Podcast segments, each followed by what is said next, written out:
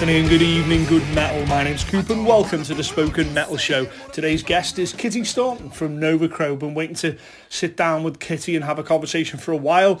Kitty is the guitar player, songwriter, vocalist for Novacrow, and I, I will put some links to Novacrow as well, naturally in the uh, in, in on the podcast as well. Really good to sit down with Kitty. Found out a lot of stuff I didn't didn't know. She's reviewed music and done the whole journalist side of it as well. Really eloquently speak about speaks about uh, metal as well, which was, was interesting, really a unique perspective about kind of how to present yourself and how to be professional and what have you. We also talk about kind of, you know, the elephants in the room, about kind of the, the conversation about female fronted metal and what it's like to be to be female in a, in a, in a metal in a metal world. And, and, and that was interesting as well, something that a lot of people had raised and talked to me about and it come up in a lot of conversations. It was good to get Kitty's perspective. The last episode we, we had with, with David Lopan was really well received, really well received. Um, and it was great, really good insight there.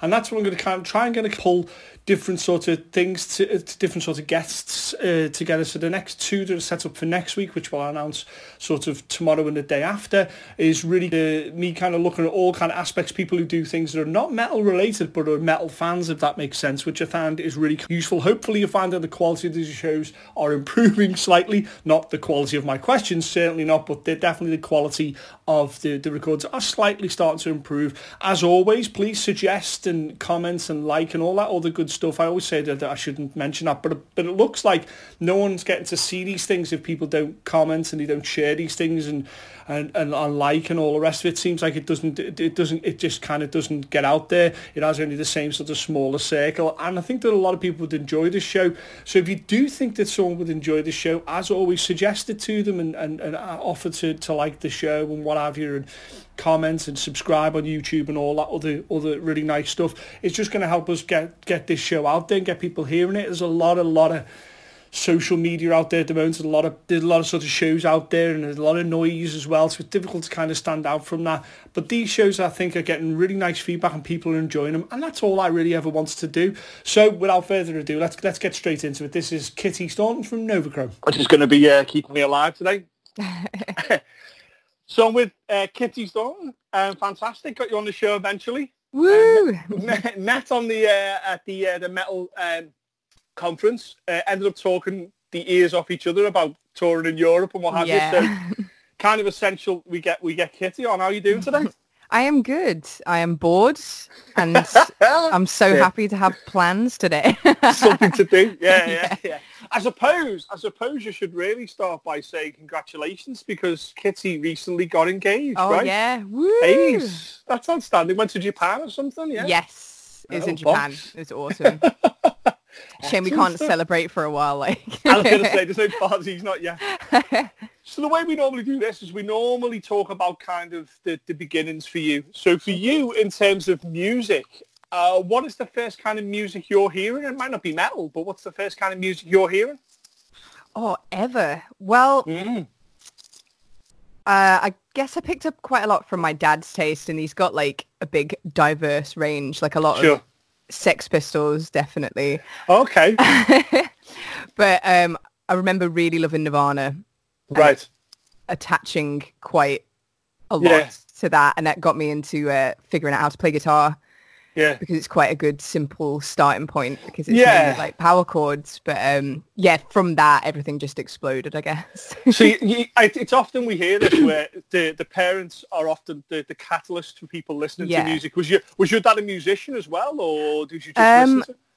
Casually, yeah. Yeah. I think like, uh, and it was good because it meant there was a guitar in the house. So I was going to say because that kind of segues. So for those that aren't, aren't aware, and I would suggest, and I'll put links on on the podcast as well that people ch- check out check out the band, and we'll talk about that Yes. a little bit later on. But you sing and play guitar. Uh, Yeah. So you, did your dad kind of pull out like Nirvana, or was it Bleach, or was it Nevermind, or um, I wouldn't say it was deliberately pulled out as like a listen to this, but it was definitely played uh, a lot. yeah? Um, a mix of the albums and Unplugged in New York a lot, which Okay. I still absolutely adore. Like, yes. it's Yeah, such a fantastic album. Yeah. So then you're listening to, to this, and then was it very quickly you were like, I need to make the sounds on that record as well? Was that Um, quick then? I think I can't remember when I started. I, I always wanted to make music from when I was absolutely tiny. Like, or and and guitar was the easiest option because we had Yeah. a guitar. So I I learned it mainly as a tool for songwriting, which Mm. it it basically still is for me now. Like right.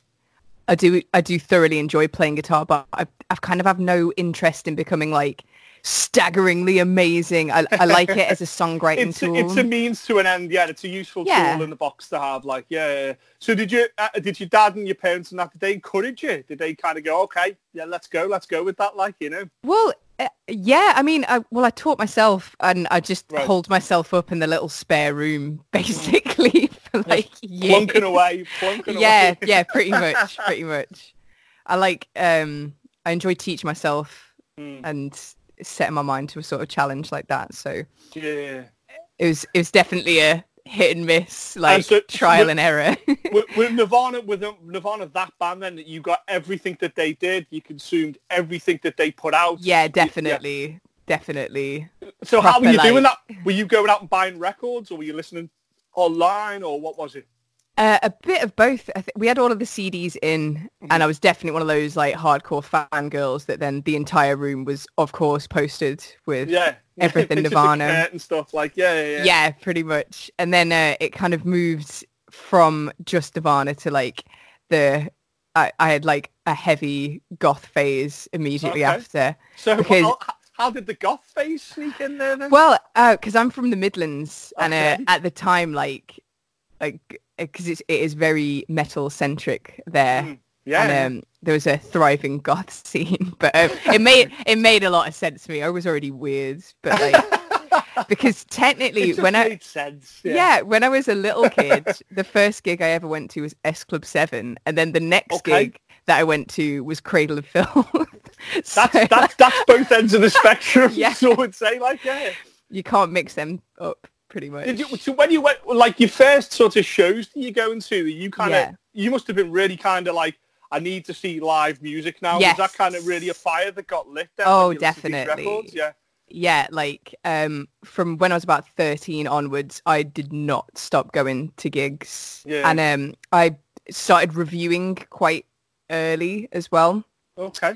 So before I was playing in a band, uh, I reviewed live shows Right. constantly. And there was always like, because uh, Wolverhampton, there's just a steady stream of There's a lot of great... places and a lot. yeah, it's, it's on Yeah. the um, it's on the touring cycle for everything. Oh, yeah. You know. it's- and yeah, it's yeah. all these like medium-sized venues that are perfect because like it's still quite intimate shows for like bigger bands but it was just like and it's so close to birmingham as well like honestly it was like at, at least a gig a week Yeah.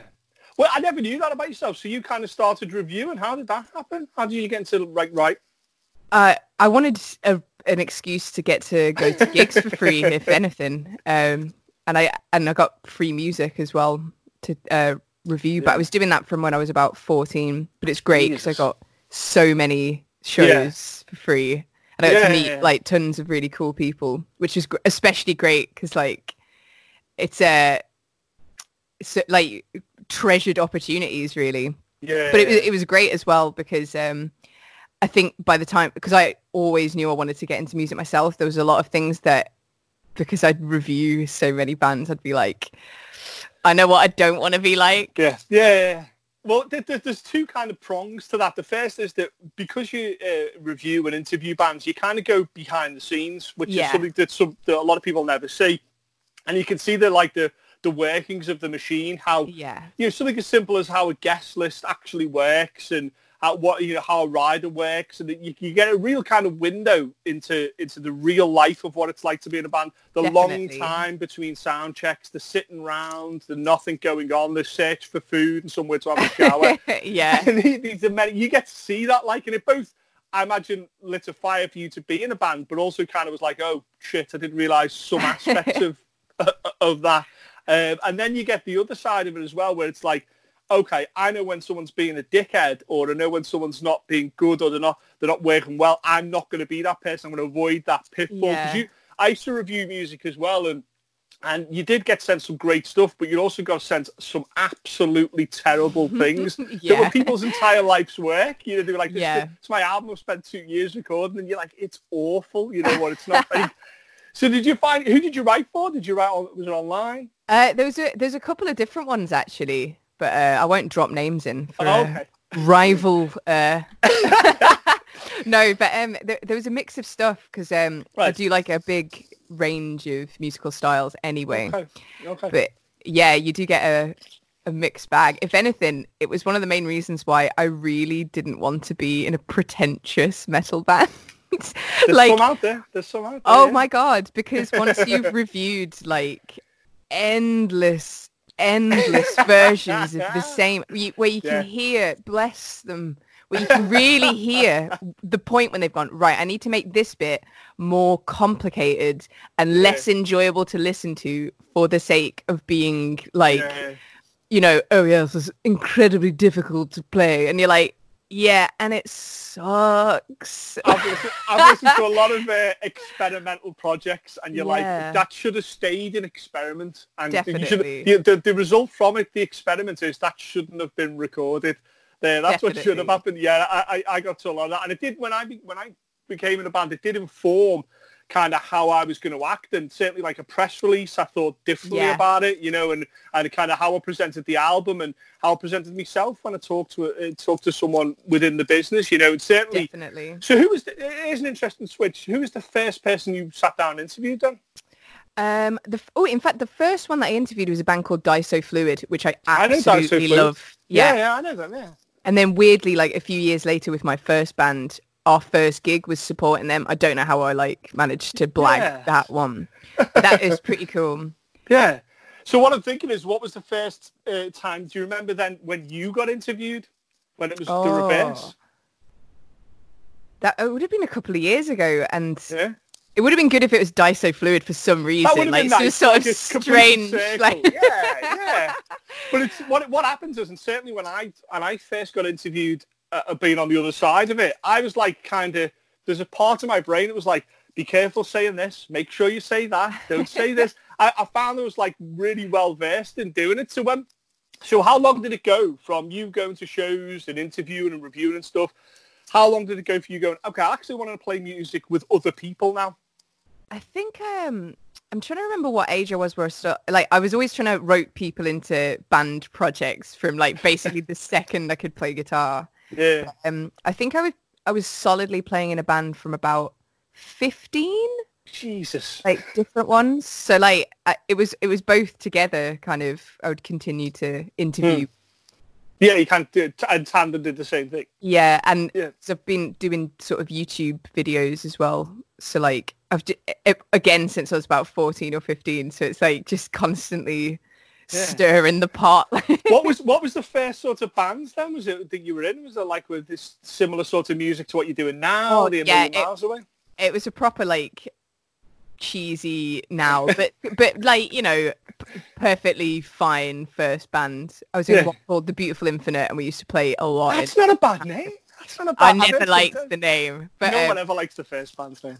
but uh. I ended up moving to Liverpool. Yeah. So that that one kind of um, ended. But I had a really good fun time doing that. And again, because we were in Wolverhampton, like there's so many good venues of a sort like, and there's loads of opportunities there, which we find quite difficult here. Because like in terms of getting support slots, there's Mm. not that many bands that tour here that Yeah.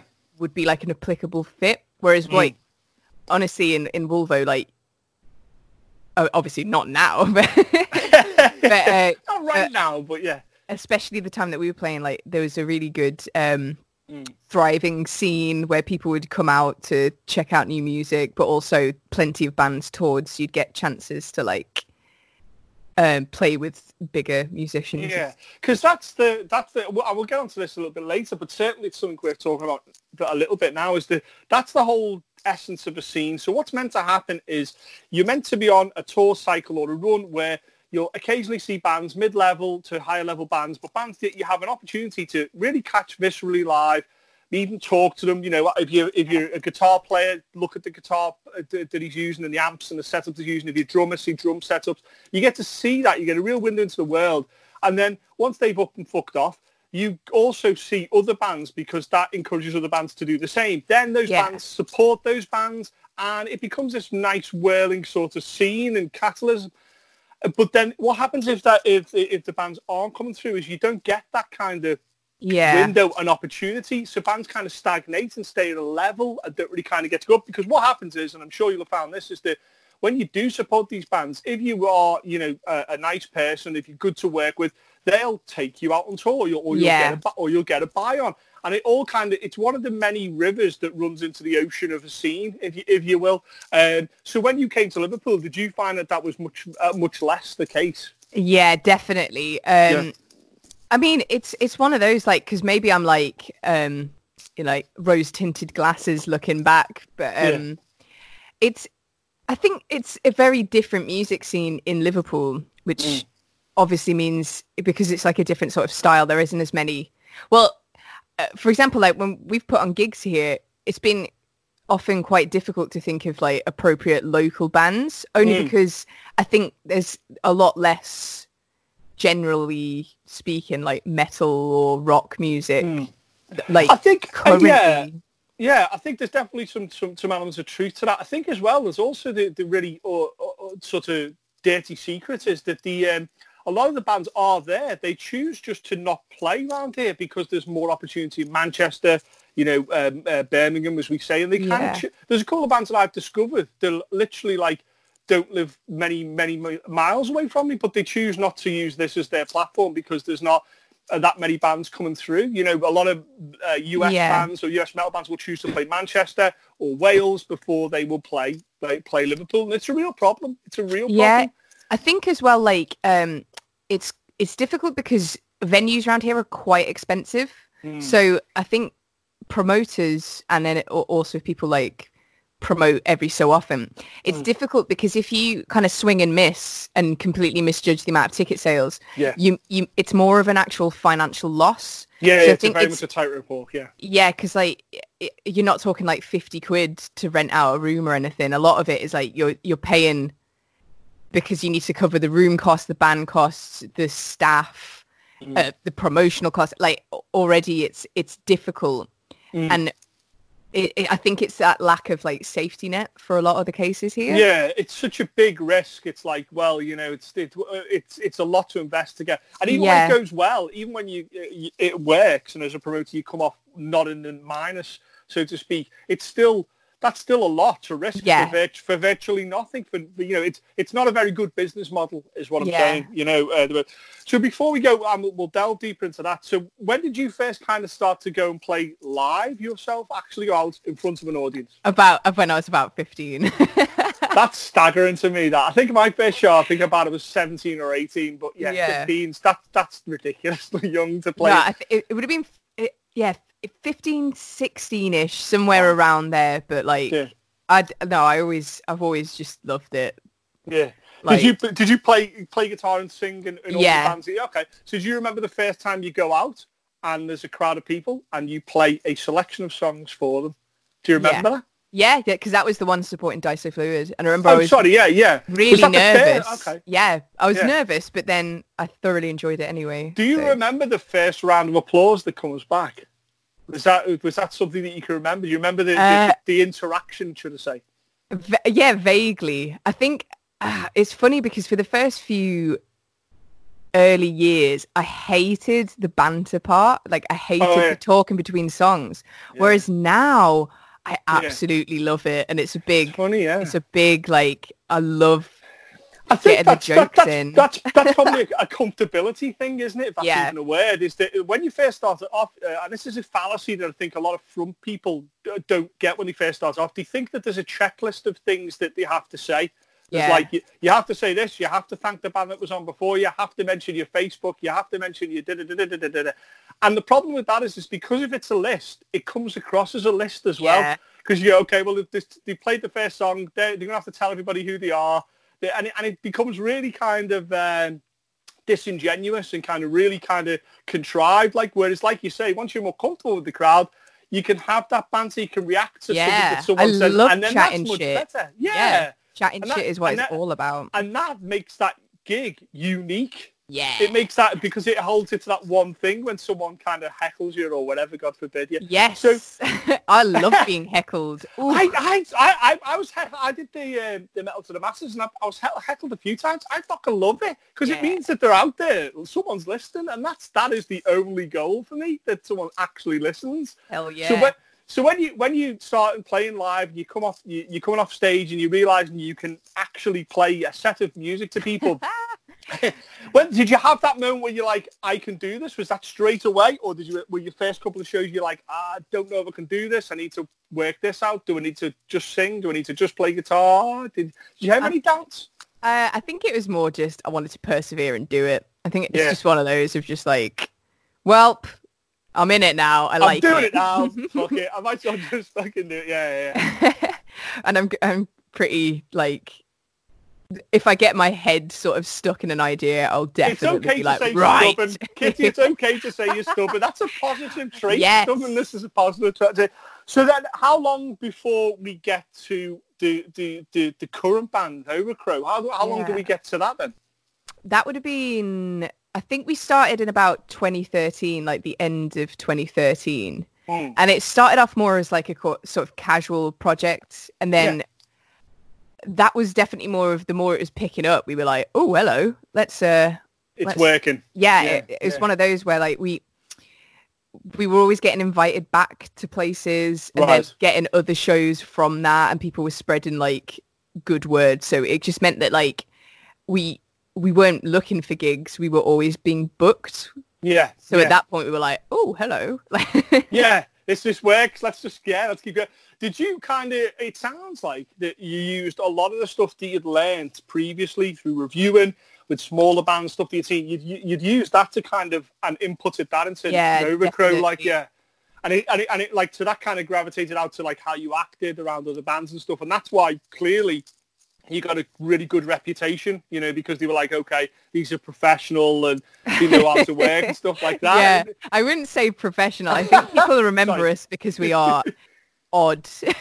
okay, okay, yeah, And, yeah, uh, I know we've got a good reputation with bands of like um we get the crowd going even if it's absolutely dead or Yeah. they're like just lifeless sort of It, I, I, inject a bit of love. I've, I've not seen you live yet, to, to my detriment. We were talking about when you were playing shows, and we've kind of missed each other doing bits and pieces. But from what I get from the, the, the music and stuff, it's uh, very, um, I don't know, confrontational is the wrong word, but I think that you definitely, what you put out there, you're forced to, to watch it and, and, and take, and that come up with an opinion, and you're forced to, because you're not, you're not on the fence at all. It's very No. much like, this is, this is the thing that we're doing, and you can like it or you're not liking it, but you are listening.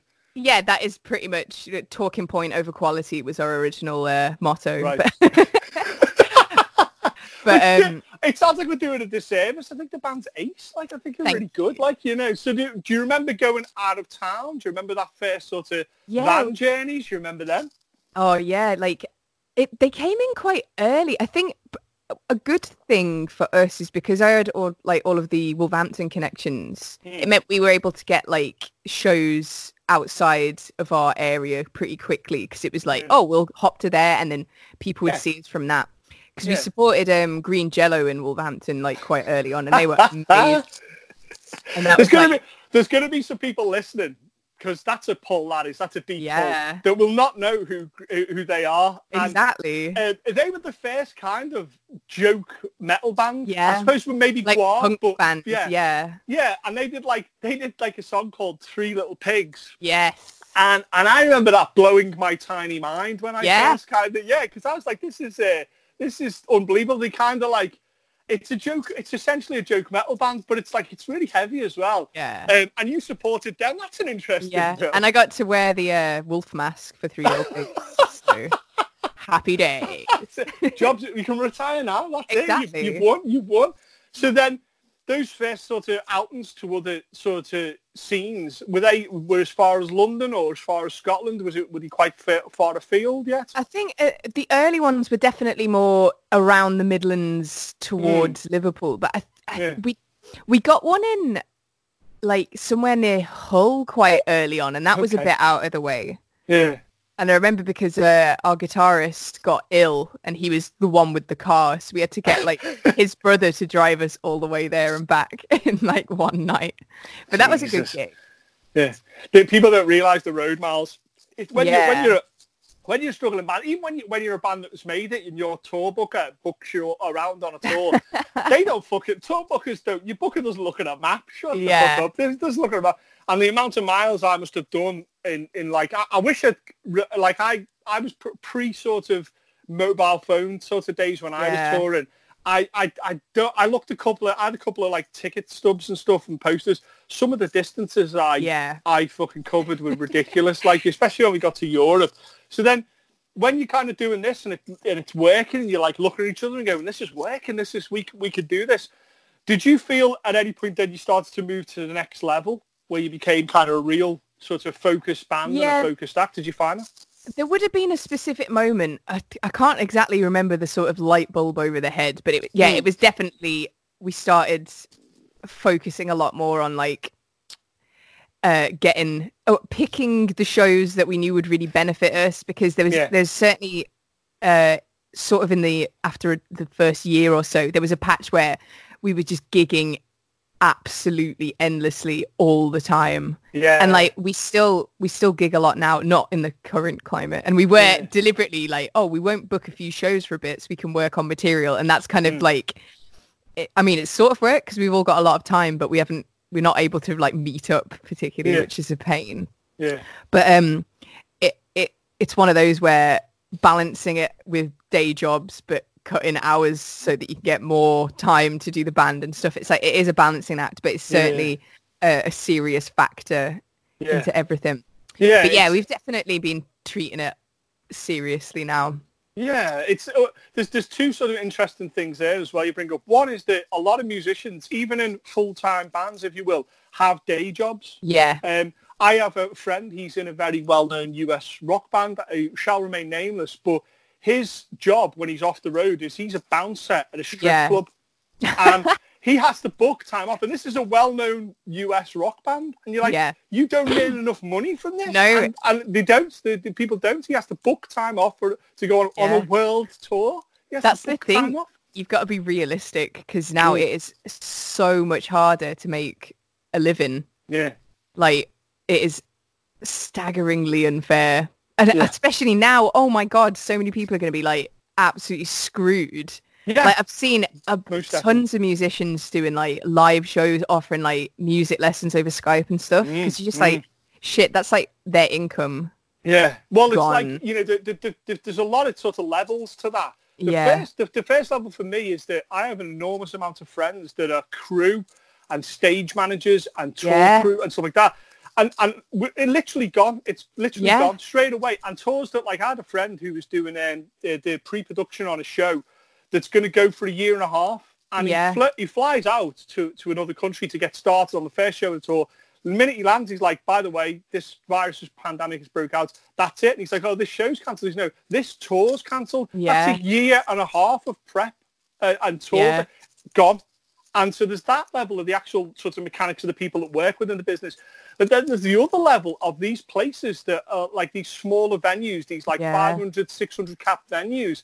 They they can't survive this barren period. There's no, coming through the door. They can't live stream something that's not there. That's and awful. so they all go, and you think, w- w- are they going to be back when we all when, when things were in inverted commas return to normal? And then you've got musicians where you're like, well, you were a musician who was struggling anyway. All musicians are struggling, and it- it's struggling anyway. And then someone goes, by the way, you, the only means that you were getting any kind of money to pay Yeah. for studio time or whatever is gone. The, the fear is definitely what's going to look it look like after this, and who's going to survive. And how Yeah. long is it going to take for anything that's inc- like obviously a gig is going to count as a mass gathering, isn't it? Yeah, We're not going to get festivals for years. It's going to suck. No, so we had like you know Hellfest has just been Yeah. cancelled. Uh, you know, it's I hope it doesn't, but it looks like Bloodstock. You know, Yeah. that seems that seems a million miles away, but it's going to be here tomorrow. And you think, Yeah. You think we're last on the? We're not.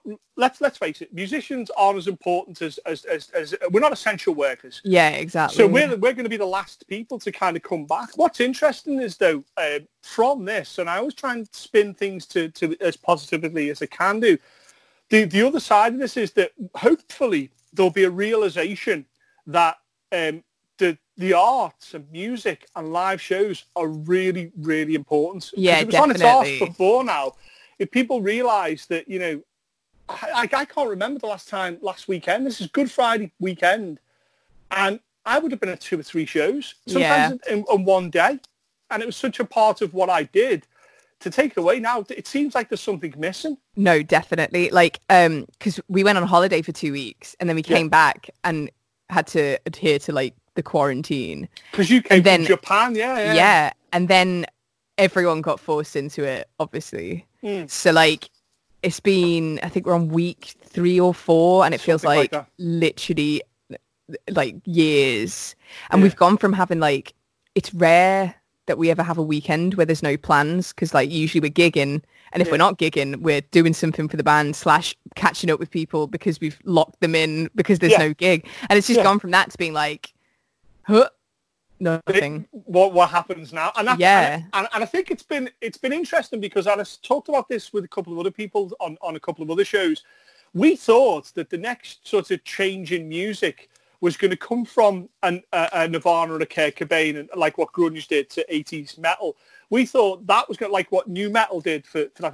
The Yeah. change is actually coming from the pandemic because now yeah. people are going people are going okay well i haven't i don't know how to stream i don't know how to do this i'm going to have to learn so i can do that and i think it's been a, quite a scary moment for some of the, the the the bands that were like technology kind of scared you know they were like you know okay um i what is a stream what you what what is the, these social media devices Yeah. unfortunately some of them have kind of gone oh shit we need to do this now and we need to kind of get onto that. And some are going to get lost. There'll be some that will haven't used technology and social Yeah. media and a, and are lost. And you just see them because they're very obvious by their absence that they've got Yeah. no profile. You know. So I mean, what did you do as a band when, when this happened? Did you think because you're you know you you're quite tech savvy. You know you you, you Yeah. did YouTube video.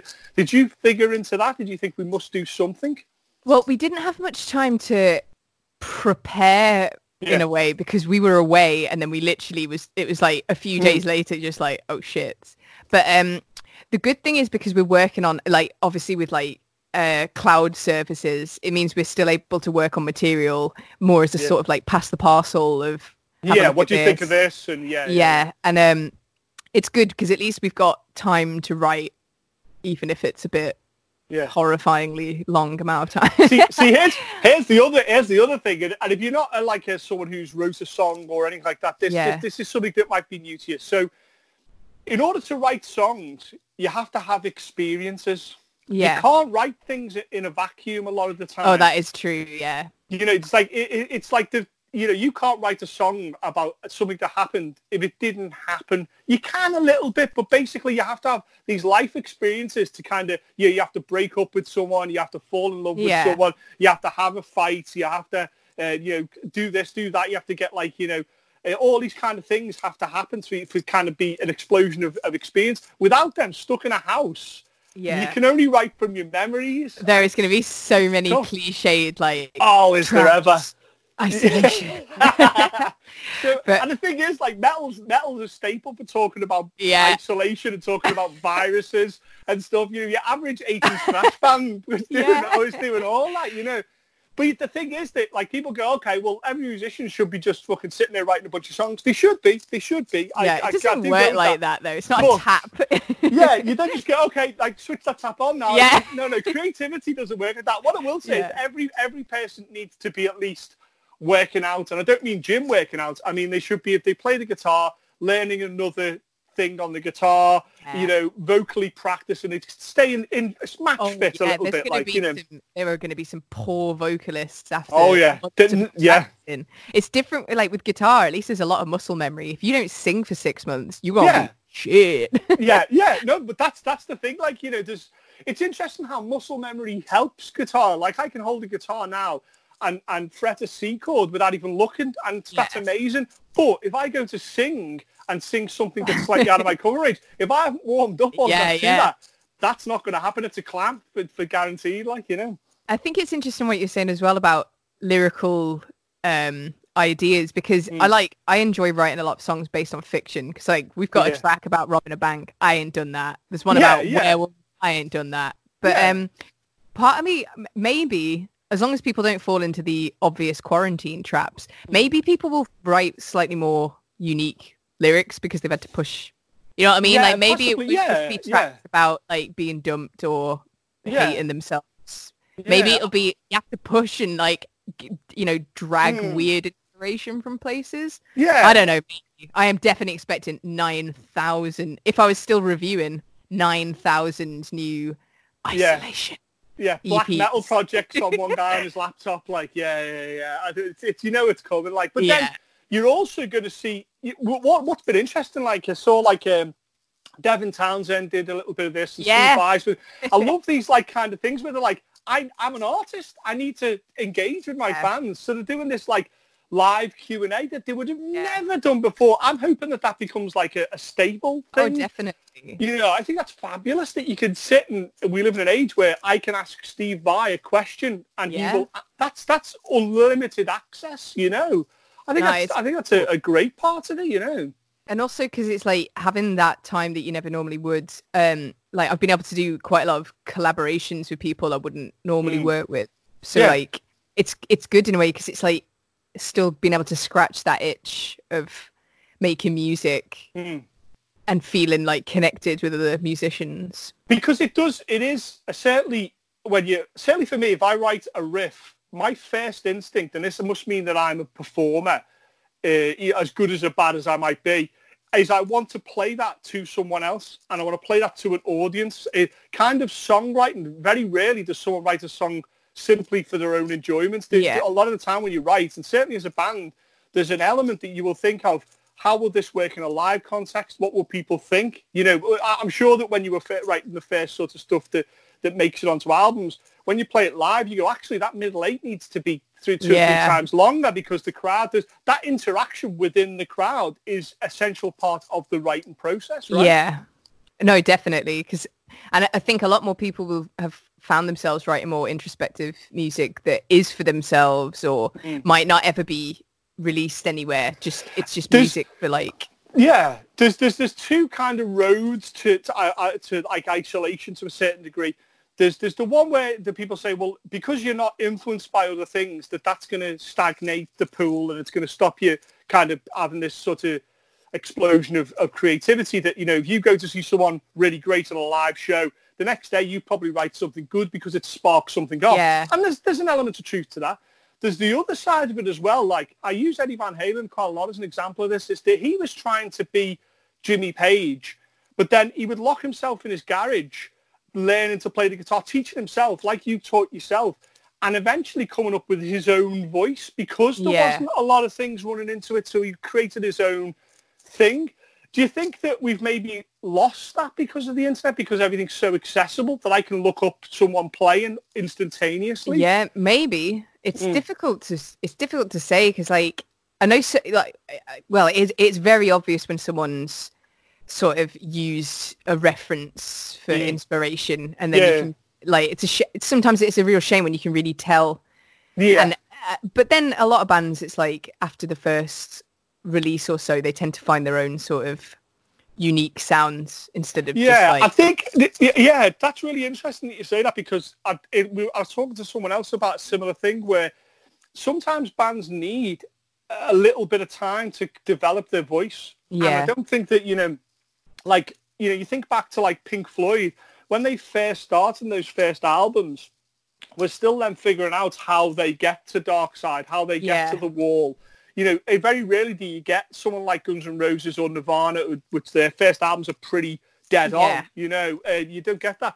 And now I think that maybe it's a little bit less forgiving for bands to learn to become Yeah, who that they is true. want to be. You know, it's like it's tough because people are like their first album, it's not very good. Okay, that's it. I'm out. Yeah, like, whereas hold a lot of uh, like back in the day, a lot of bands you wouldn't even be necessarily hearing about them until they'd written a good album. Whereas Yeah, now, yeah. it's like, oh, they're shit, they're terrible, I That's hate it. them. And I'm out forever. and you're Yeah. like, what the fuck?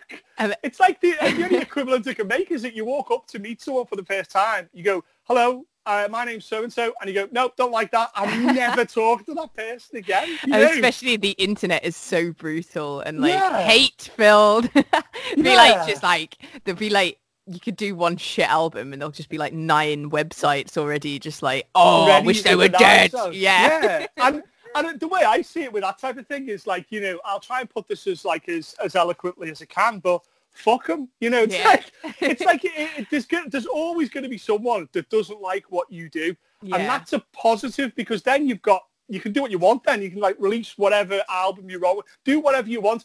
Imagine like someone like Devin Townsend, just talk about Devin Townsend. The, this, the arc of the stuff that he's done Yeah. is extraordinary. I, I first heard about him with, with Vai. Uh, and then, you know, you get the whole thing uh, to, right the way to what he is now, Devin Townsend Yeah. project. Like, but before that, you get everything from City and, uh, and, and, and all that type of thing. And his, his journey is fascinating to I me. And I don't see ups. and- There's albums are like, you know, Ocean Machine and stuff. I like to, Yeah. to, to various other stuff.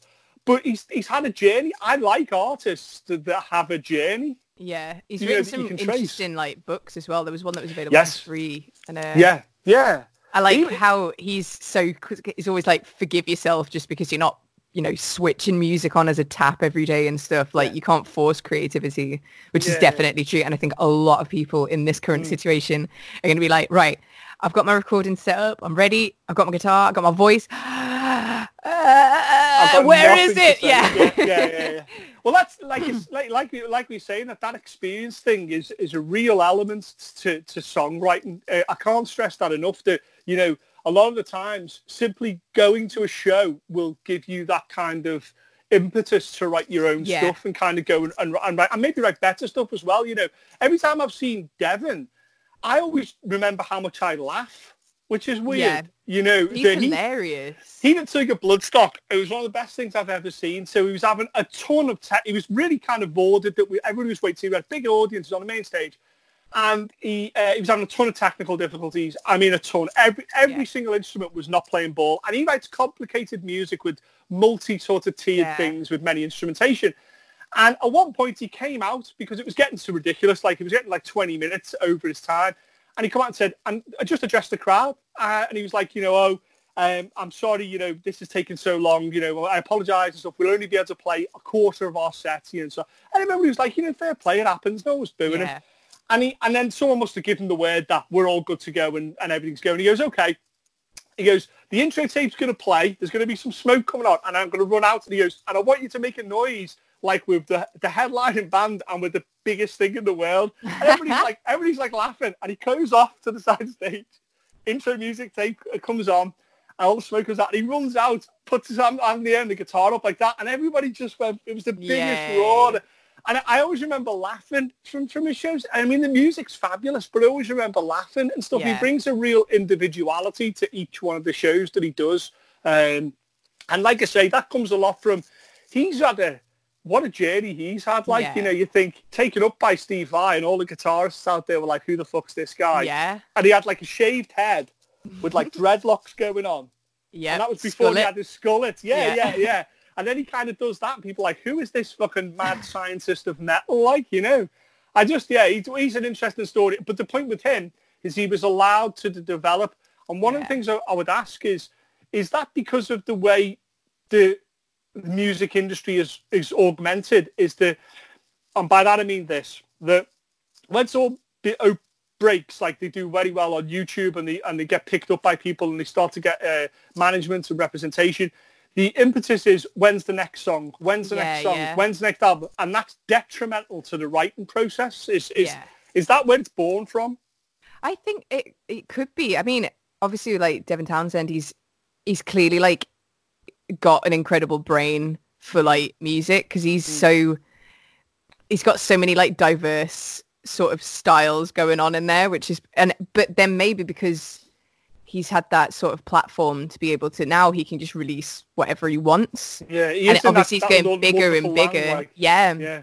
But um I guess it's it's one of those as well, like someone had faith in him in the start and Mm. it's introduced more and more people to have that kind of faith. But yeah, like it'd be interesting to hear what an original Devin Townsend project would be like from like the first I, I tell you one of the things. I, it is out there on YouTube somewhere. When when when Steve Vai was recruiting people, um, and welcome to the Devin Townsend podcast. By the way, I'll I'll message the I'll send this to Dev, to Dev and see what he. Is that when he when Steve Vai was trying out people, and he'd just come off the back of being kind of like passion and warfare and being in Whitesnake and all that, and big '80s kind of almost uh, early '90s metal. He put a thing out there to say like, you know, any vocalist, send me your tapes, and it was tapes then. Um, and I will listen to them and I'll pick for my next project, which was going to be a band, I'll pick my vocalist. And he said Yeah. there was absolutely, because he was famous, there was absolutely, you know, bags and bags and bags of tapes. Yeah. And this one tape, which was Dev's, was a thing called Soundscapes or something like that. Now it's on YouTube. I'm pretty sure you can you can listen to this. And it's simply Dev making loads of crazy noises, not singing Sweet Child of Mine, singing, you know, crazy wild noises. And because of that, that's where I was like, hold on, that guy. that's cool. Yeah, and it's out there. I would I would encourage you to listen to that. Like, yeah. so yeah, it's creativity can be quite a difficult thing. I mean, I think one of the things that's leveled at metal sometimes is that there's a lack of intelligence. I've talked about this before. That there's a perceived lack of intelligence. That people think that the average metalhead is kind of is is not very well read, uh, you know, not very intelligent, and it's kind of knuckle uh, dragging across the, the ground. I think. And I'm sure there's, you know, that every form of music has its derivative elements to it. But metal is one of those ones I feel is the, is the opposite. I believe that there's a lot of intelligent stuff. And, you know, you look at Devin, you look at like, you know, Tool and bands like that, they're writing incredibly diverse and interesting music. I think it's probably uh, uh, uh, uh, misreported that. I think the Yeah. people, that's one of the, I would say that's one of the biggest things that people don't understand that are outside of a metal perspective. How, Yeah. you know, Well, it sounds like a sort. It sounds like a sort of Daily Mail clickbait headline, yeah, isn't it? Like- does it ever? does it ever? And I think that, and I- think that that's something that we, you, you know, Dev's found that holy grail of being able to play a, a fairly niche, even within metal niche music. yeah. And people will, will just go, okay, well, I'm going to buy the next Devin's Townsend album. That's fine. You know, yeah, we'll do that. definitely. So it, it did occur to me. So you came back from Japan. Did you go and see live music in Japan? Uh, no, well, it was already. Uh, Was they- it in the, the purposes of lockdown then? Yeah. yeah, sort of. They'd Mm. closed a lot of indoor big events already, Yeah. but um, yeah, it obviously it wasn't really an option. yeah, because that's one of the things that I, I I've never been to Japan, but I know that there is a, a weird sort of scene there as well. Yeah, like there's, yeah. A, there's a great scene going on there, and it, it'd be interesting to have a window into that world. How different sorts of places have their scenes. When, do you remember then going all the way back to when you when you in, in the band now? Do you remember the first time you got outside of the country? Yeah, because we played Metal Days in Slovenia, which was Right. Yeah, we, yeah. We went the previous year and we were like, oh my god, this is so good. but uh, honestly, it's like the oh, it's just the best festival ever. Yeah, You just the the views are fantastic. Mm. You get this like ice cold lake in this boiling hot sun, float down with like a beer.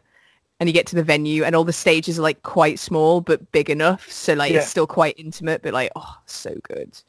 But yeah, and and then we got to play their the winter version of that as well, Mhm. which was the complete opposite because it was like an- ankle deep snow. Oh, Mm. it was awesome. But like they were they were fantastic because obviously it's it's difficult playing outside of the UK for like financial reasons. Yeah, and it's only going to get worse. But like yeah, it's only going to get worse. they oh it was it was so good like they absolutely loved us there because Mm. the um especially at metal days like the crowd was absolutely fantastic like Yeah. they were just absolutely loving them loving life it was There's great a- like, yeah, it seems it, it seems to be with especially we were talking about this uh, when we are talking about festivals is that the, the the the festival crowd goer in Europe is is just ready to see whatever is presented in front of them. Yeah. they tend to. The bills tend to be fairly diverse, even within the metal genre, and people are just going, "Okay, I'm going to give you three, four songs. Let's Yeah. go. Im- impress me. And I think that's where, uh, certainly the first time I experienced that was at Wacken. And Wacken's a good example of that, where there's like, you know, four or five stages. Yeah. And it's like a little city. It's like a little city. People think Glastonbury's cute. big. It's, it's, it's, Wacken's like this city. It's, it's incredible. So when you were playing the kind of, those shows and you, are you doing like 20, 30 minute sets type of thing? Yeah, it would have been. I think it was thirty, and I, I, we might have had longer at the winter Okay. one. Might have had forty-five, but And yeah, they were. Did cracking. you kind of were you kind of on sort of two fronts where you were like playing as a band, but also kind of watching all these other bands and kind of seeing, Yeah. taking it all in, be a massive sponge to this kind Oh of. whole, yeah, it was. yeah. It was fantastic. Like um, just the entire festival is so much fun. So you just Yeah. get so much out of it as well, yeah. and like it's a good opportunity to sort of catch up with. That's what happens, isn't it? At, at Fezzies, that you tend to it tends to be the 20, 30 minutes of play, and, and the rest is you kind of catching up with everybody else that's on their tour Yeah. cycles because they've only got 20 or 30 minutes, and it's like, okay, we'll go and watch this band, and we'll go and watch that band, and, and what have you. So, how did that feel? I mean, that's a big crowd. That for Metal Day is a pretty big, big crowd. You go from, you know, plunking around playing Nirvana and kind of, you know, and then all of, and then your your metal days. Did you catch yourself looking out there? You you're a front person as well. Like you know, you you you're right at the front, right in the in, in the jaws of it.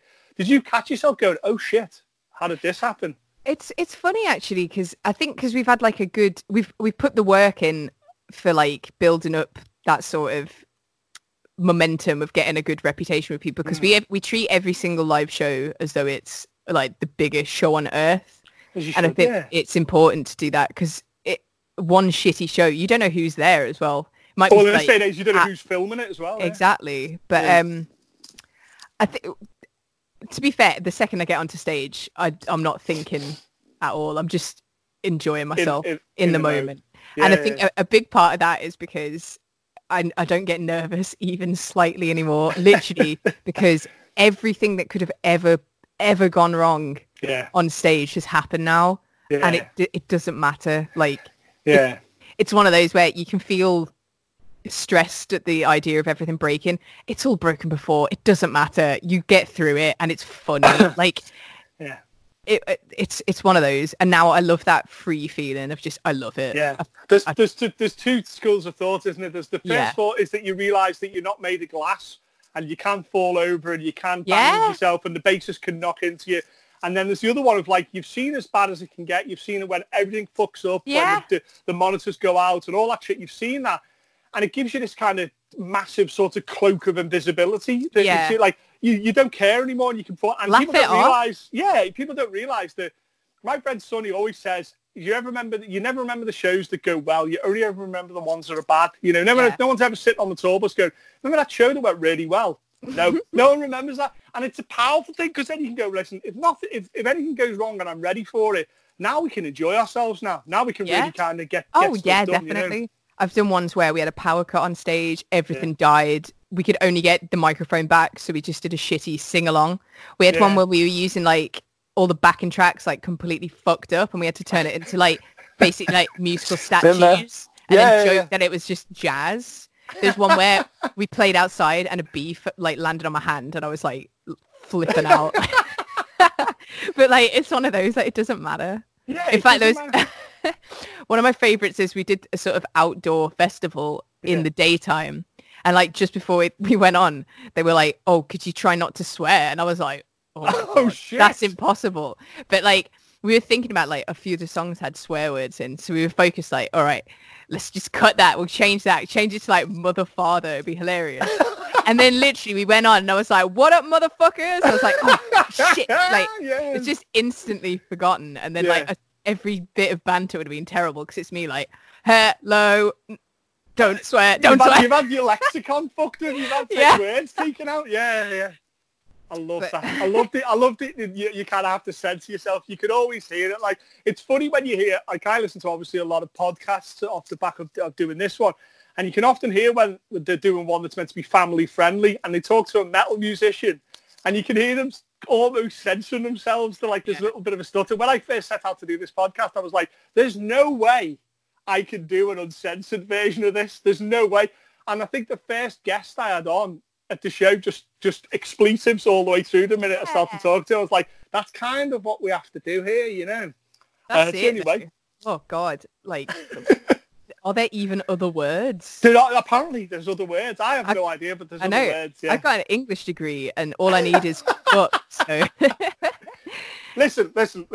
Uh, those that don't know Kitty, Kitty's a nice person. Yeah. So you shouldn't really ask nice pe- people these kind of questions. But I have to talk about something that's been brought up on the show and it's been brought up on social media when when, when people have asked the question. yeah, and it pisses me off. And I'd like to, I want to get your sort of take on it. Um, you would have seen this certainly when reviewing music. That that if female females in, in this industry and females in, in bands have a, a quite a tough time for oh people yeah. that don't understand what the fuck is going on. Where the fuck did we get to where female fronted is considered a genre? Oh how the hell did we how the hell did we get to here? In in a metal community that I believe is tolerant and accepting of of everybody's religious beliefs and everybody's you know styles and everybody's kind of sexes and uh, uh, where did we how the hell did we get here Kitty? Well, there's an interesting divide with this, definitely, and I'll speak carefully because sure. I don't want people burning down my house construing. But I, I think for starters, there's a there's a reason why there's less women in metal, and that is because of the huge levels of sexism that you get constantly. Yeah. And uh, the kind of people that would disagree are the ones that are probably the ones doing it. So yeah yeah but like the amount of shitty comments just derogative treatment Hmm. as- assuming that you're shit telling you you sh- like you get a lot of reasons to stop doing it Hmm. i mean i've got balls the size of fucking moon so like it's not going to stop not me. afraid of fuck. Yeah, anybody that doesn't Hell know, no. Kitty, like, Kitty is, is afraid of fuck all, by the way.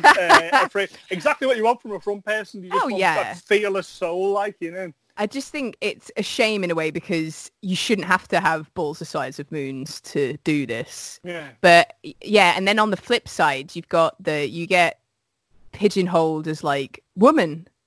Oh, look, Mm. there's a girl in the band, so obviously they are like Evanescence and Paramore, and we like we find ourselves on odd bills where we'll be in the middle of this like very serious like symphonic metal night, and we're like, okay, I This and us. Yeah. fair enough. I mean, we we we enjoy playing with a a wild range of people because we're quite versatile anyway. Mm. But like, yeah, it's you. Honestly, you can't win because half the. ah, it's like one of those where, as a framing thing, like Mm. obviously, if you're listening to music, everyone's got a different sounding voice, and some people do prefer like the sound of a female voice. Which does not mean that all women sound the same. So it's not a genre. It's like you can't exactly be comparing like OTEP and Amy Lee and being like, oh yeah, they're both women. the same. So yeah, like yeah. it's like I, c- you know, they're not like two Yeah. songs next to each other, and you're like, I literally can't tell the difference between them. so like it's difficult because yeah, it's obviously not a genre, and for us, like we, we. It's difficult because we obviously we play shows that have got loads of female fronted bands and some of which like you know Mm. obviously like look it's got women in and we're not going to pass up a good show Yeah. because then that's not helping anyway because it's like Yeah. a- a There's, there's I, I, I, what you're saying uh, is, and without trying to put words in anybody's mouth, but what it's like that sometimes playing those shows because it's that it, it enables you to kind of um, get inside that problem, if you will, and kind of backdoor so you two to go, by the way, you know, you're here to see girls in bands and women in bands. I'm here to tell you, actually, we're going to prove that that's the fact that you have to prove is absurd. I But know that's difficult but it's, like a, it's a way in of going, fuck you. By the end of the second song, you're not going to give a fuck about i- if Yeah. there's a giraffe playing bass. It doesn't matter. You know, it's, it's going to be about that, you know. Um, and kind of backdoor on vast, that. ma- we've definitely not played a gig where it's like mega shitty tokeny like oh battle of the boobs or some shit where it's just like uh, Yeah. you know like really Yeah. tacky but because at the same point like you get a lot of shit because it like I, I guess the majority of the gigs that we play Mm. there's like no other female band members Mm. playing Yeah. but like it's, it's the same with like uh, even in reviews, like people just find it impossible to describe Mm. a, a, band with a girl in without bringing up the like the fact that they're female and shit. Isn't it? Isn't that extraordinary when you think about it? You know, It's like it I don't wake up in the morning, look in the mirror, and go, "Woman." yeah, you got, don't be writing any men stuff now. Like, yeah, it's like you just, you know, I just it's it's extraordinary and unusual to me because I've never, you know, I've never kind of my record collection over there isn't set by male and female. No, it's sorry. it's not at all. You know it what I mean? was. What a what a weird fucking thing to have. Like, and- wanted and- a pink box. yeah, yeah. And it's like Rob Halford's got one of the highest pitched voices I've ever heard in my life. And uh, and then you know, it's like you I don't see, I you know, I don't. It doesn't really come into my thinking. Yeah, of I think because people are trying are obsessed with pigeonholing bands in any way they can. What's your band sound like? Okay, well it's uh, it's Norwegian black lap, laptop metal early, and it's like it Yeah. just fucking stop, just stop. Is it It's- music should be just is it good and bad? It's it's as simple as that, like you know. But do you find that then? I mean, I'm interviewing you now and I'm bringing it up, but do you feel that you know that the do you feel like something of a spokesperson as well for this type of thing? Well, I, in a way, because it's. I think it's one of those where like it's so irritating and frustrating, and um, and I think one of the best ways of like looking at it in a way is if people spoke to my male band members the way that I get. spoken Yes, exactly. Yeah. because like a lot of people there's like oh there's not a problem or even people who you, you get Mm. used to receiving it in a way yeah. but like if oh god we were saying like one day we should like go up to the male band members of other bands and Yes. treat them in that way and same. Yeah, ask the same questions. Yeah, yeah, yeah. or like that uh, just even as simple as just people being like oh there's no girlfriends allowed backstage it's like yeah i'm i'm in this band or the, the, the patronizing i had a, a fabulous one which was like a couple of months ago where this guy was like oh what what are you doing here and i was like oh i'm in this band he was like ooh female vocalists they're just a Like bit a ne- as a negative. Ooh. yeah As a- like why is that? A, why- is that a negative? it was it's- so funny because I was just Yeah. like, okay, what a Can lovely conversation. And then genuinely, it's the first time this has happened, but like a couple of hours later, he came back up to me and he was like, I've just realised how rude I was. I'm so sorry. And it's like, ah, at least he realised, but also I just, okay. or Yeah. the, I think the worst is like when you get like genuinely nasty like people like Mm. one who was like this name no names but was is saying like oh you shouldn't play guitar on stage and I was like oh why it's like covers too much of that lovely body Oh, shit. And it's like- can't imagine someone saying that to oh, like that's really John. creepy, isn't it? yeah like oh but shit like that honestly I think Oh, it's difficult dear. because genuinely it it is there's a lot of Mm. there's a lot of different It exists. Yeah, Oh, yeah, on, on, on various tiered, tiered levels. But yeah, imagine it. You know, imagine if I'd started this podcast and gone. for those that, for those that can't see, Kitty has like uh, pink hair. yeah Um, imagine if I'd started with that. Oh, your hair looks nice. oh no yeah Imagine what's in your if I. I wouldn't say that if I was in, in, interviewing your drummer. I wouldn't be I like, know, oh, yeah. I wouldn't say that because it's not fucking, it's not relevant. None of that shit. I just, yeah, I mean, I think to always put a positive spin on it. I think as well, though, the the fact that you are doing that, that you are, there's, there's, I, I we, we talked about this a- along the podcast, and we, we talked about the conference as well about um, women being feeling more comfortable at a show. oh so my I- god yeah Yeah, I put out a thing where I was like, I was talking to a, to a girl and I was like, why, why don't you come to shows? Is it a transport thing? Is it a money thing? Do you know about the show? And she was like, honestly, I go to don't go to shows because I don't feel comfortable. And I was like, what? Comfortable wearing, uh, you know, a metal t-shirt going to? And she was like, no, no, no. That I feel that I would be objectified by by the male people going to that show, and or I would be in some kind of personal harm. yeah And I'm like, as someone who fights really, really hard against people being feeling uncomfortable in any situation, being socially awkward and anxious or anything like that, in, in, at a show, I fight very hard for that because fucking hell, the, the a metal show should be the one place where you should feel comfortable. You know, I've, I've had a lot of gigs ruined genuinely because of gropey pervs that think they can get away with it and it just Yeah, it absolutely ruins that because like Yeah. I I would go to shows constantly Yeah. And even now, like, there's been times where I'm just like, it, it, it ruins it. It soils the entire night because Yeah, yeah. creepo thinks they can get away with it. yeah. And it's just, it's not acceptable whatsoever. Like, and it, like, that needs to absolutely change. And Mm.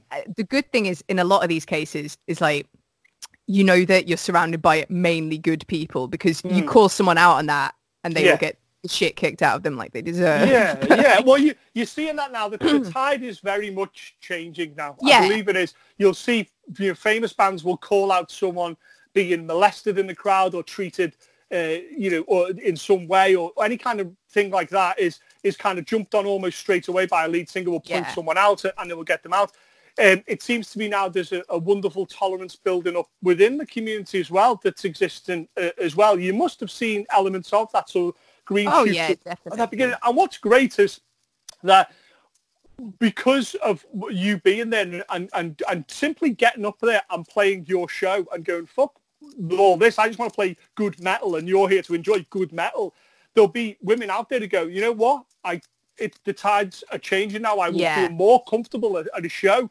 And like you say, yeah, it's unfortunate that you have to be a woman doing that to, to help other women understand that, that, that that's that's a safe place to be. But it's necessary in order to to move forward into a place where these type of things should be taken off the Yeah. table, you know, and completely, you know, taken out of the conversation. Yeah, And may- may- definitely. may- maybe they never will, but we're definitely seeing that the older mentality is dying. It is. Yeah. It is dying now.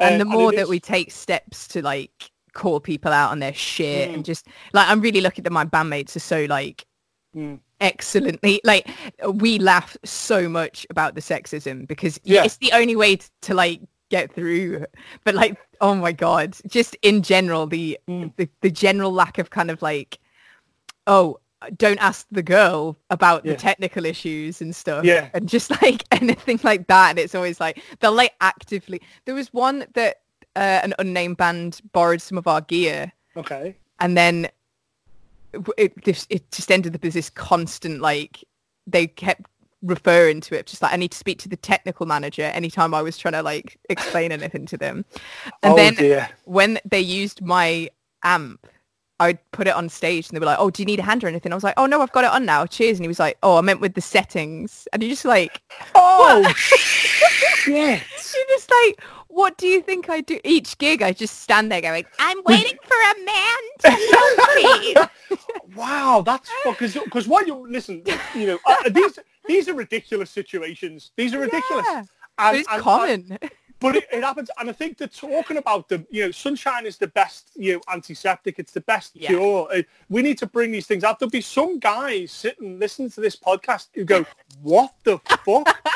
What- Someone's Yeah. done what there was it uh, like I, I was speaking to Andrew O'Neill on a podcast a while back and and one of his friends was a, a, a girl who wanted to, to take up bass so she goes Yeah. to go okay well I really like playing the bass I'm going to go to a guitar shop I'm going to buy a bass and you know and learn to play the bass which is a totally Yeah. yeah. happens every day so she goes to the uh, to the guitar shop and she's treated so badly Yeah. oh look at you playing the bass like look at look at the monkey doing a little dance and you're Yeah, like basically. and you're like, that's, oh, and she didn't buy that bass because of, and that's, we've lost a songwriter now. We've lost someone right? that could have wrote a riff there because of this male perspective that, you know, look at that. Isn't it cute that- yeah, And literally like, like, "Fuck oh. yeah. And, and, but I think talking about it, like, hopefully there'll be, there'll be guys out there that, will, this will give them, all I ever wanted, the reason I bring this up is I want to give the, the, those people, and, and let's be fair as well, there are some women out there that will, will, will do elements of this as Oh, well. yeah, you yeah. know, you need to should fight be up the there. fight yourself as well. Like, oh, Yeah. yeah, you get a sort of the being instantly disliked by women because for some reason women don't like women, which is sexist in itself. Come on, girls, fucking stick up your sisters. yeah, it's true. But the reason I bring this up is because I hope it does give those people with the with sexist and misogynistic beliefs that they go, hold on, when I'm talking to, to Kitty, I'm gonna talk to her. I'm not gonna be like, you know, talking about what she's wearing or yeah, and they'll give that pe- person a moment of pause. That's Yeah. all we can ever hope that, that we do here, you know, and it's gonna be, you know, it's gonna be a constant battle, you know, Oh, yeah, uh, uh, uh, it's never going to end. That was just interesting to get your take on it because I've only recently it, it's it's come up with people talking about it where they've asked my opinion on it. You know, what do you think about Yeah. it being female fronted being seen as a, as a genre? And I'm like, it's it's absolute. You know what? There's two sorts of rules that metal brought in, and I'd like to keep those rules. And one of them is uh, is that if you fall down in the pit, someone picks you up. If you fall down, someone picks you up. Yeah. And I think that's a great rule. But there's the also the the other rule of metal sees no color, sees no. Yeah. It doesn't. It doesn't. All I care about, yeah, I'll tell you what I will rip your band for. If you, they're not heavy or they're not good, then Yeah. it's fucking. I'm coming for you. Then you know. Then, Yeah. then I'm gonna say that's it. That's the only. That's the only line. Any That's good? it, though. Yes or no? That's like it. I I think for me the I've I've been asked quite a few times about the the term like female fronted metal and I Mm. think for me it's one of those like it's it's not a fitting thing but also it is not the biggest problem for women in bands by any stretch and it, What- it's one of What begs the question? What is Skanker? uh the just general sexism that's Wow. completely pervasive and it, it's one of those where you can get by but it is Wow. it's definitely it's definitely there and i think uh, people are always shocked unless they're a female in a band when you talk about Yeah, this sort yeah. of stuff but it is important and that's it like keeping positive because i'm not going to let it stop me but i think i think a big thing for me is i it makes me more sort of furious in a way to do it because I Mm. still remember when I was younger and picking up guitar that there's this big ad in Metal Hammer and it had a girl playing guitar like kicking ass and I was like, oh, that's so good. And then I noticed she had big fake nails on and I was like, Mm. Okay. that's, that's fucking bullshit because you can't play guitar with fake nails. And it, True, it true. bugged me to the core because I was Mm. like, that's not even real. That's like a, that's a Mm. fake scenario and I, like Yeah. it just really made me want to be that person but not Ah. the pretend model that they've like obviously Yeah. hired to Yeah, do something like that That's But no. interesting, yeah, because they they're obviously go in with one sort of that ad is aimed at sort of one direction, but Yeah. you got what you got from that was something far more anarchistic and far more kind of Yeah. like that's fucking that doesn't represent me. yeah You it was I one of those of like that should be perfect but you know it's fake so it's Yeah. like what Yeah, yeah. I why mean, the fuck not yeah, yeah. I just think it's extraordinary that even now the, the, these are some of the concepts and some of the things that we're, we're rallying against. You know, it's, it seems extraordinary to me.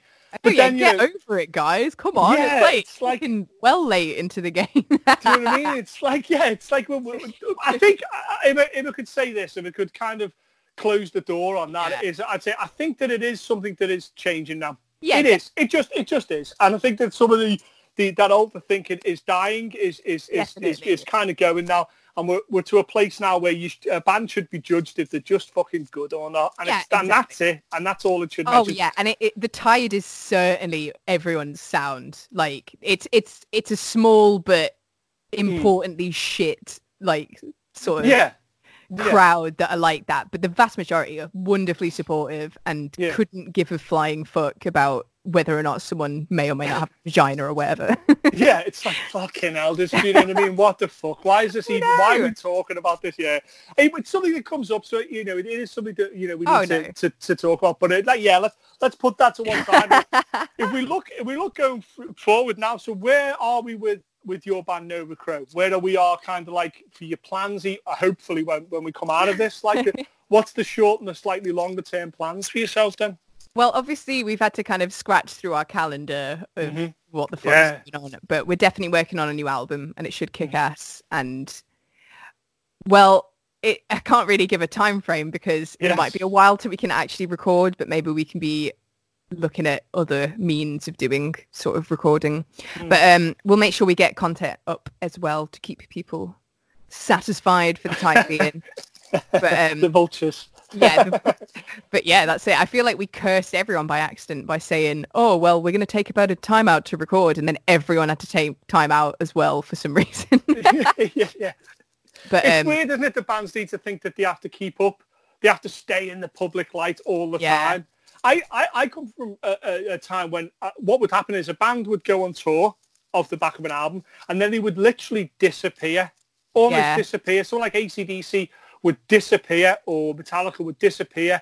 And then they would serve as kind of like, so-and-so's got a new album. Like, fucking hell, are they still alive? Are they still going? Yeah. And I love that. But now it's so like, different no, now. You don't Yeah. post for like two months and then you post. Yeah. One person gonna see that. So Yeah. now we'll just keep up, keep up a steady stream of stuff because we deliberately, probably in a good way, sadly, it's like we stopped taking gig offers unless Mm. they were like, you know, like uh, every once in a while. Mm. So like, it's probably better because we didn't have to cancel tons and tons and tons of gigs, which would have Yeah. sucked. We've Yeah. only missed out on a, on like a decent smattering, and Yeah. hopefully they can be like rescheduled and stuff. But um, Yeah. Normally it would have had a far more detrimental effect on us. It was just that we like we'd specifically because Hmm. we've all got jobs and it's difficult to like you know find the time if you're gigging Hmm. in, and working and having human time as well. human, human time. Yeah. You've got to factor it in in your calendar. Yeah, yeah. I think one of the things that I think you do really well, and it's uh, quite a lot of successful bands do really well, is that you choose your gigs very carefully. Like a lot of bands will just go play anywhere all the time. And I always say to bands, I often ask like my opinion from, from bands about like, oh, what should we do next? And, and, Yeah. and from a management point of view. And I've always said, you should always think about why you're playing a show Yeah. not if. Why should you play a show? What are you, not even just so much financially what you're getting from it, but also, Yeah. you know, what are you? get- Why why do that show? Is it just because you know someone's put a show on? Yeah. It's like doesn't work like that. You know, it should be a case of we're doing it because it, it, it will lead us to something else. It will help us as a band. You shouldn't just play every single show that's out there. no, you know, it's it's true, and like we've we've definitely done that in the past, which is really in a way like at points it is really useful to do that because Yeah. it's like attrition of like getting your name out there. yeah, yeah, But um, yeah, like it's a shame because we'll be missing some really good shows out, but we're hoping that that means more excellent opportunities will come up when we're all allowed to go out and play again. yeah. we we can we can we can only hope. We Yeah. can only hope. Like you know, listen, otherwise, gonna keep recording and Hmm. getting stuff out there in general. Gonna keep a keep a little music sandwich on the go. just to keep you along, keep you going along. Yeah. yeah, yeah.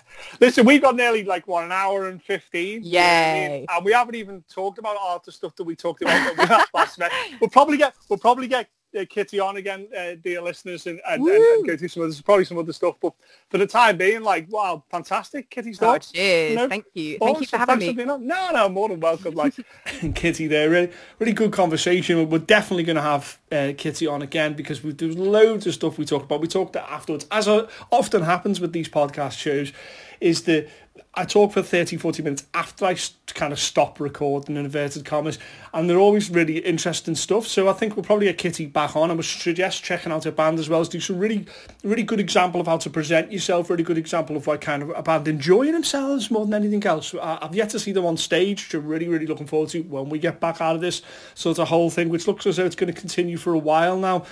All I can say is that I'm going to offer up as best uh, content as I can find and best sort of interviews that I can find, and I think that will be interesting to you. To you, uh, as always, though, you know, uh, we will see each other at the show. However that looks, however long that takes, we will see each other at the show. Thanks very much.